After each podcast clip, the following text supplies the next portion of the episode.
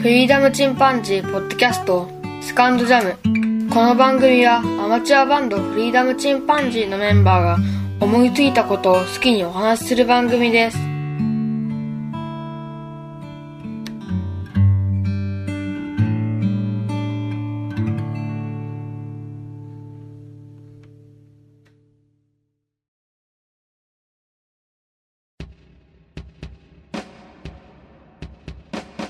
さあ始まりました。フリーダムチンパンジーの佐藤です。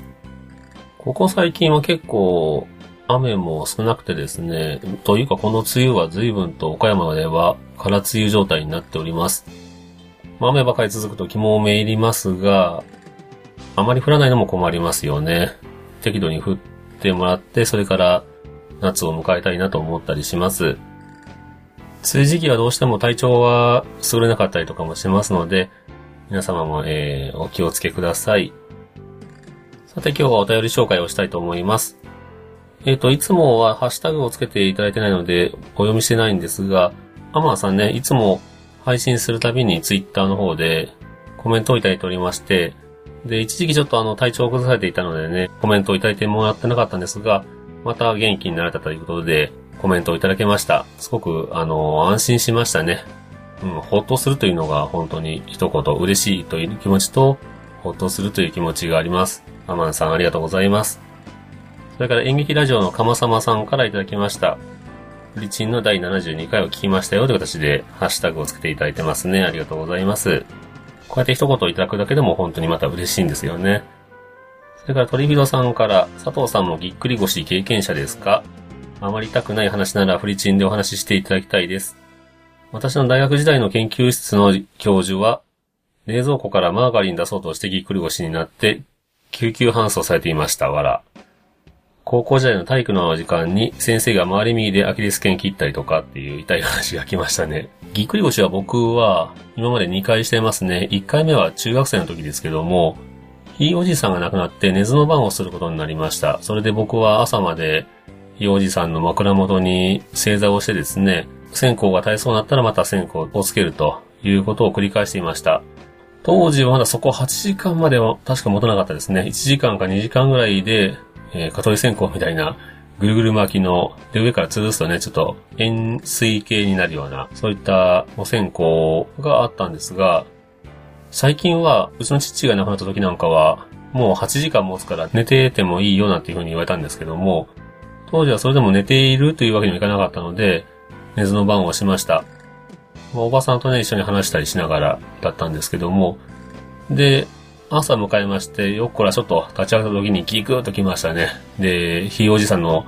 お葬式の間中もずっともう前かがみの状態で、で、生体に来ました。でたまたま僕の行った生体が、小学校の時の友達のお母さんがね、そこで働いてて、そこに行ってみたんですが、結構その時は、2日ほどで治るぐらい上手にグギッとこう、治してもらいましたね。かなり強引にボキボキ言わせながら、体を治してもらいましたが、で結構体歪んでるねなんて言われて、で、むしろその後はね、あのーちょっと体調がいいぐらい治してもらいました。それから2回目のぎっくり腰は、社会人になってからですね、うん、職場でめちゃくちゃに重たい鉄板を一人で持ち上げたらグギッとなりましたね。これはもう自業自得ですけど、うん、この時も同じ生態に行きましたが、やっぱり同じようにボキボキと治してもらって、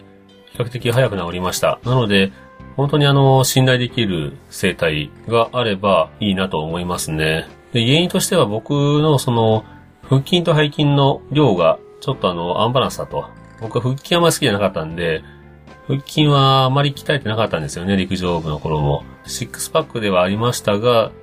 背筋がものすごくありまして、僕の場合。その背筋の量と腹筋の、ま、力ですよね、のアンバランスさが腰痛の原因だというふうに言われました。なので、今も本当は腹筋を鍛えないといけないんですが、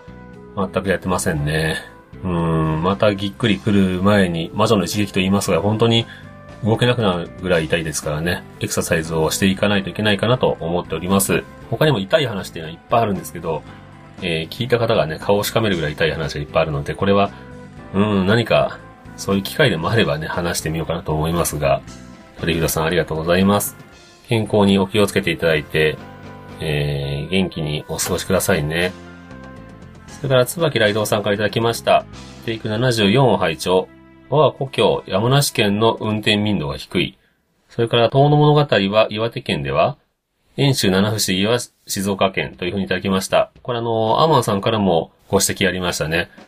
僕はあの、円の字で繋がって、ふっと頭に浮かんで、つい言ってしまいましたが、その遠いという字、遠の物語というのがふっと頭に浮かんだんですけども、こちらは岩手県でしたね。実際には遠州七不思議という形で、えー、静岡県で話されているものをお話ししました。これはあの、本当に訂正ですね。ありがとうございます。遠の物語というのをまた詳しく調べてみようかなと思って図書館に行ってみたんですが、岡山県だとね、あまり東北の方の本がないんですよね。民族学とかいろんなところを調べてみたんですが、えー、まあ、遠野の昔話というのはあったんですけど、それが地元のおじいちゃんおばあちゃんが話したものをそのまま口述筆記してますので、読んでも全然意味がわからなかったんですよね。なので、また調べてみたいなと思ったりしております。それから山梨県出身の椿ライドさん。山梨県の運転民度が低いということで、岡山の運転があまりにもひどいので、どこの県に行ってもさほどひどいと思わないんですが、そうなんですね。山梨、僕も出張で行ったことはあるんですが、さほど運転が荒いとは感じなかったかな。まあそれでも、岡山と同じレベルだとしたら結構民度は低いかもしれませんね。運転民度というのは、うん、その土地土地の人たちの性格を知る上でとても大事だと思います。やっぱりね、あの、車というのはどうしても、うーん、人の命を奪いますからね。あのー、絶対に安全運転した方がいいわけで、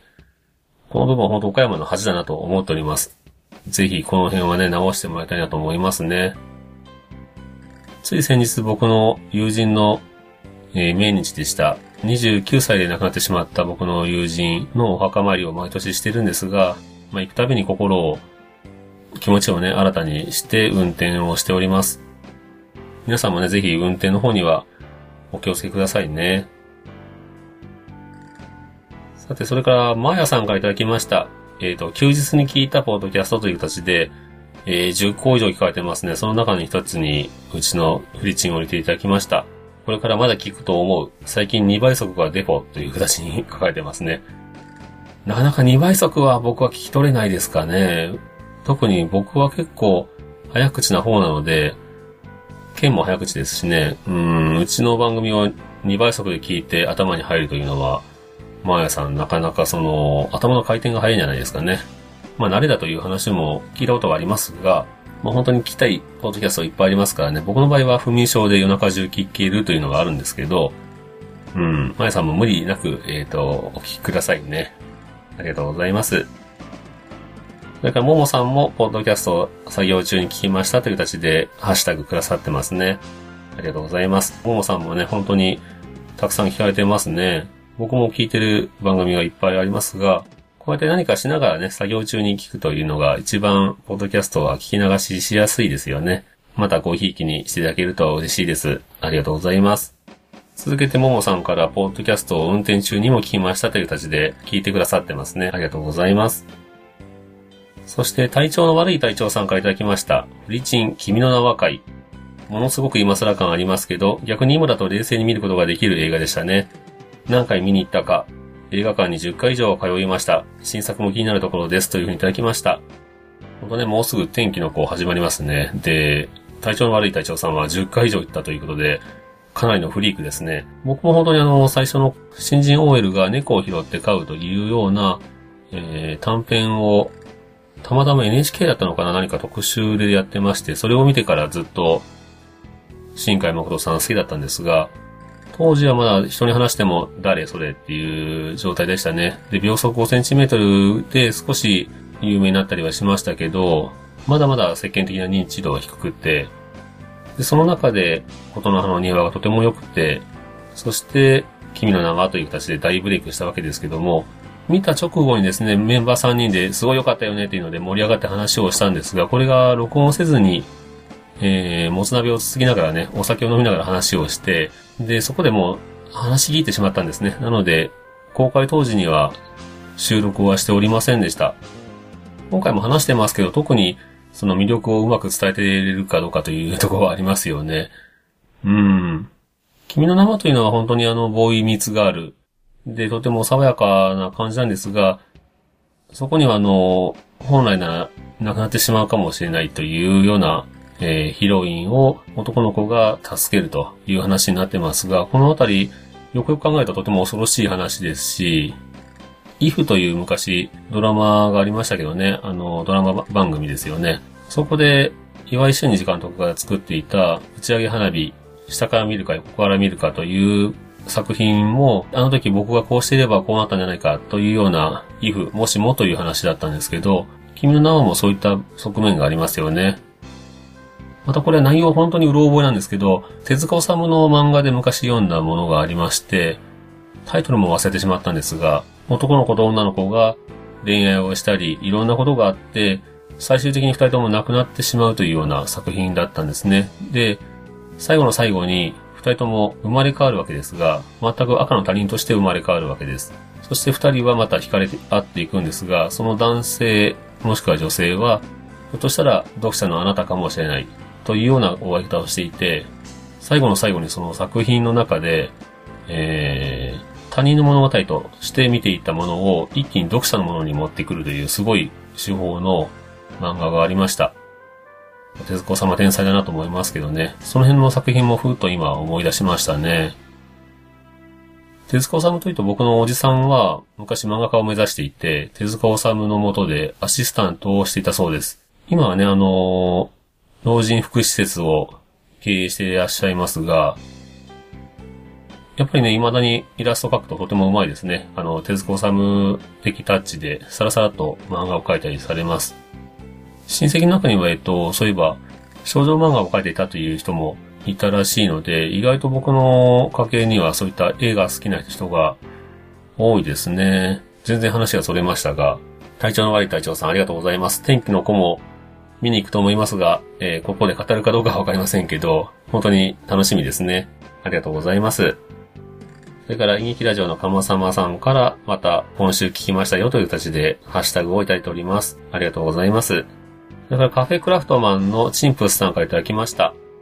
わあ、嬉しいっす。あの膨らみたまらないですよね。苦味楽しんだ後のカフェオレいいっす。本当にありがとうございますというふうにいただきました。これ僕があの、カフェクラフトマンさんっていう番組なんですけど、ポッドキャスト番組に、えー、今朝のコーヒーという形で、えー、メールさせていただきました。ちょうどチンプさんからいただいた、学山ブレンドという名前のコーヒーですね。グアテマラの深入りのコーヒー。僕の大好きなグアテマラの深入りなので、えー、飲ませていただきました。で、湯を注ぐとね、発酵するパンのようにふわーっと膨らんできまして、この瞬間がとっても嬉しいんですよね。で、ブラックで飲んだ後に、えー、お砂糖と、それから温めた牛乳でカフェオレにしていただきました。本当に美味しいコーヒーをありがとうございます。まあ、それに対してね、えっ、ー、と、返答いただきましたね。このカフェクラフトマンさんの番組の1周年企画という形でコーヒーを1名様にプレゼントという形で、あの、応募させてもらったんですが、えー、厳選なる抽選の結果、応募者1名ということで、えー、僕に当たりました。すごいラッキーですよね。とっても美味しいコーヒーをいくつも送っていただきました。山田さんが独自で考えたオリジナルブレンドのコーヒーもとっても美味しかったですね。そちらは酸味があって、その後華やかなフルーティーな香りがするといったコーヒーになってました。うちの妻と一緒にね、飲みましたけど、本当にあの、美味しいねと言って飲みましたね。皆さんもぜひ、あの、こういった何かプレゼント企画があれば、結構当たりますので、ぜひ皆さんも応募してみてはいかがでしょうか。シンプルさんありがとうございます。それからトリフィードさんからいただきました。えー、岡山に半崎センターがありましたという形で、半崎大明神と半崎祭りというような記事が、えー、ありました。すごく遠いのかもしれませんが、機会があったらぜひ取材をというふうにいただきましたが、うん、まあまあ遠いですね。これは湯原ですね。湯原温泉郷の、えー、半崎。半崎というのは、大山省吾のことを地元では半崎と呼ぶんですけども、この半崎センターというのがありまして、ここでは大山省吾の生態とか、それから生きているものを展示、そして、えー、すぐ近くでは半崎大明神という名前の神社がありますね。それからそこのお祭りでは超巨大な大山椒魚の出汁を使ったお祭りがあるようです。なかなか奇彩な感じですね。これはでも一度は行ってみたい感じはしますね。8月8日、半崎祭り。結構人で賑わってる雰囲気もありますし、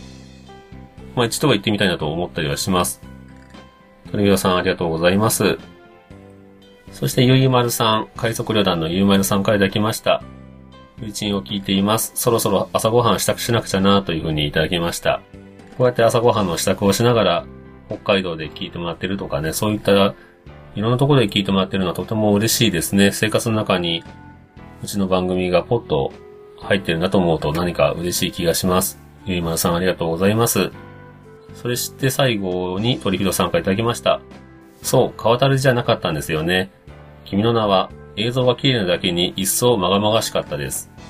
この映画きっかけでラドウィンプスを知れたのが良かったです。天気の子も楽しみですね、というふうにいただきました。